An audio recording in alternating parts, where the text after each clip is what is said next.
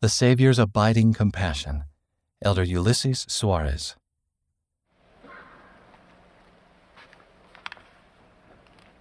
One of the most striking principles taught by the Savior during his earthly ministry was treating others with compassion. Let us reflect on this principle and its practical application by considering the account of Jesus' visit to the home of Simon the Pharisee. The Gospel of Luke relates that a certain woman, considered a sinner, entered Simon's home while Jesus was there. In humble contrition, the woman approached Jesus, washed his feet with her tears, wiped them with her hair, and then kissed and anointed them with a special ointment.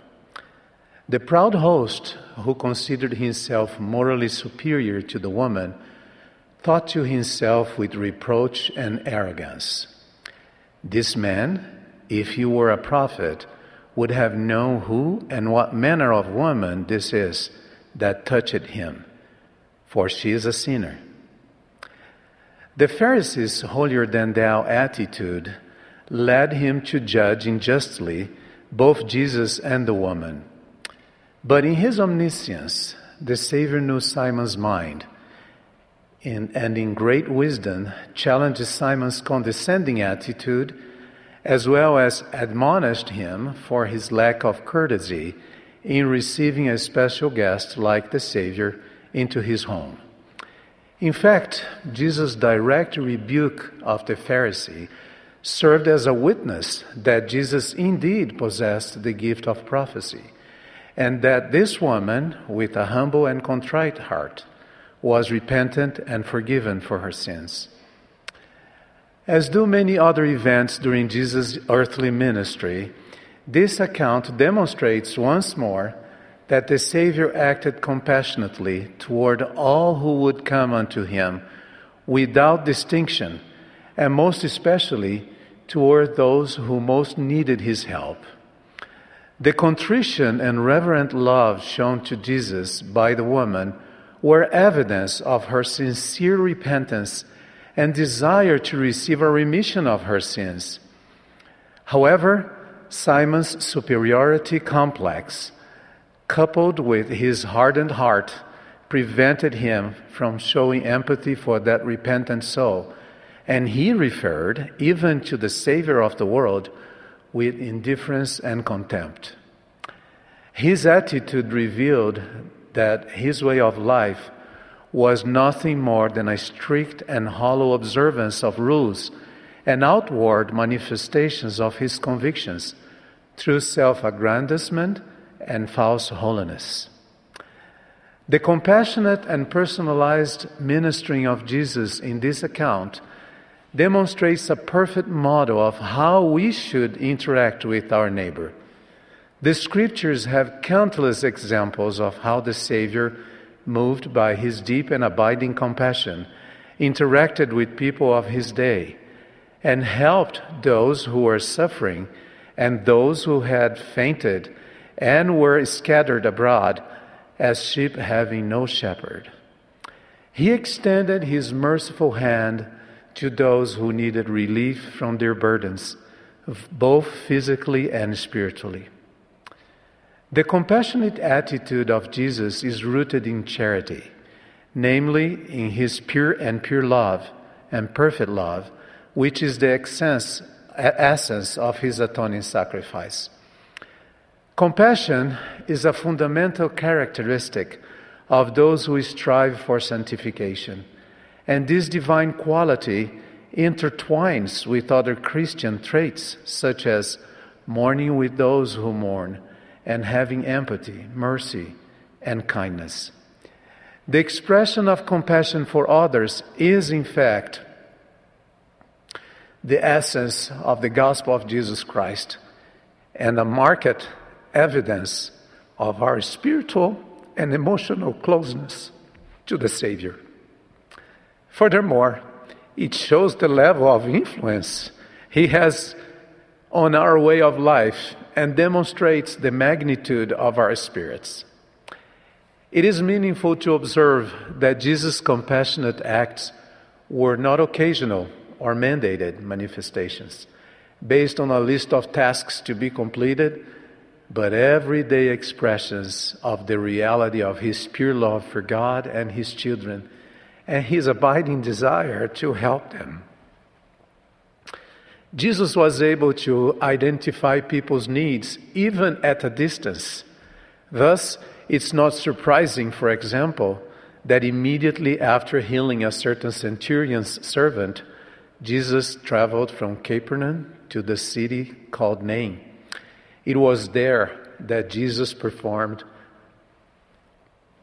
one of the most tender miracles of his earthly ministry when he commanded a dead young man, the only son of a widowed mother, to rise and live. Jesus sensed not only the intense suffering of that poor mother, but the difficult circumstances of her life, and he was moved by genuine compassion for her. Just like the sinful woman and the widow of Nain, many people within our circle of influence are seeking comfort, attention, inclusion, and any help that we can offer them. We all can be instruments in the Lord's hands and act compassionately toward those in need, just as Jesus did. I know a little girl who was born with very serious cleft lips and cleft palate. She had to have the first of a series of many surgeries on the second day of her life, moved by a genuine compassion for those who experienced this same challenge. This girl and her parents seek to give support, understanding, and emotional assistance to others who face this difficult reality.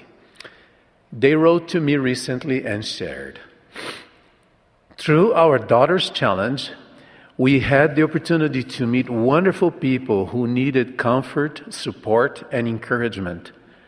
Some time ago, our daughter, who is eleven years old now, talked with the parents of a baby with the same challenge. During this conversation, our daughter momentarily took off the mask she was wearing due to the pandemic, so the parents could see that there is hope, even though that baby still has a long way to go in the next few years to fix the problem. We feel very grateful for the opportunity to extend our empathy to those who suffer as the Savior does for us. We feel we ease our pain every time we relieve someone else's pain." My dear friends, as we intentionally strive to incorporate a compassionate attitude into our way of life, as exemplified by the Savior, we will become more sensitive to people's needs. With that increased sensitivity, feelings of genuine interest and love will permeate our every action. The Lord will recognize our efforts and will surely be blessed with opportunities to be instruments in His hands, in softening hearts and in bringing relief to those who hang, who hands hang down. Jesus' admonition to, Simon's, to Simon the Pharisee also made it clear that we should never mar- make harsh and cruel judgment of our neighbor, because we are all in need of understanding and mercy for our imperfections from our loving Heavenly Father.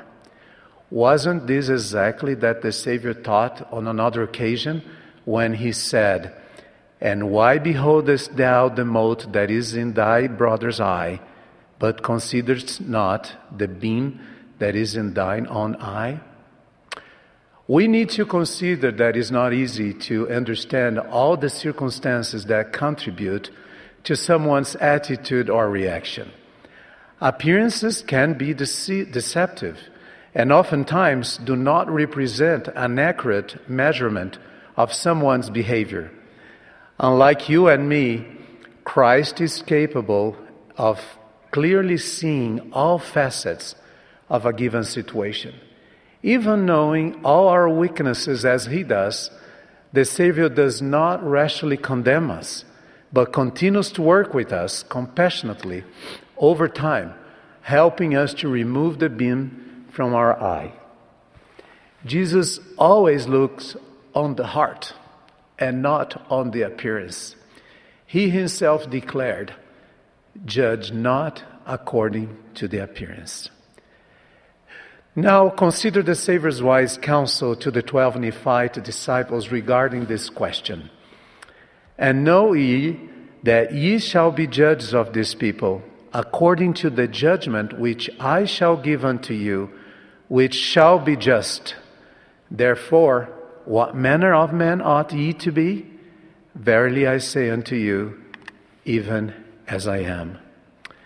Therefore, I would that ye should be perfect even as I, or your Father who is in heaven is perfect."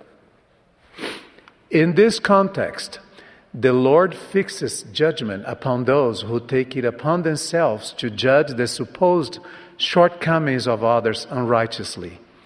In order to qualify ourselves to make righteous judgments, we must strive to become like the Savior and look at the imperfections of individuals compassionately, even through his eyes, considering we still have a long way to go to reach perfection. Perhaps it would be better if we sit at Jesus' feet and plead for mercy for our own imperfections, as did the repentant woman in the Pharisee's house, and not spend so much time and energy fixating on the perceived imperfections of others. My dear friends, I testify that as we strive to incorporate the Savior's compassionate example into our lives, our capacity to complement the virtues of our neighbors will increase, and our natural instinct to judge their imperfections will decrease. Our communion with God will grow, and certainly our lives will become sweeter, our feelings more tender, and we'll find a never-ending source of happiness. We'll be known as peacemakers, whose words are as gentle as the dew of a spring morning. I pray that we'll become more long-suffering and understanding of others, and that the Lord's mercy will, in perfect meekness, soothe our impatience with their imperfections.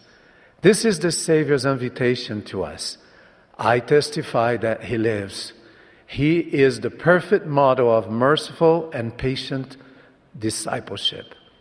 I bear my testimony of these truths in the holy name of the Savior Jesus Christ. Amen.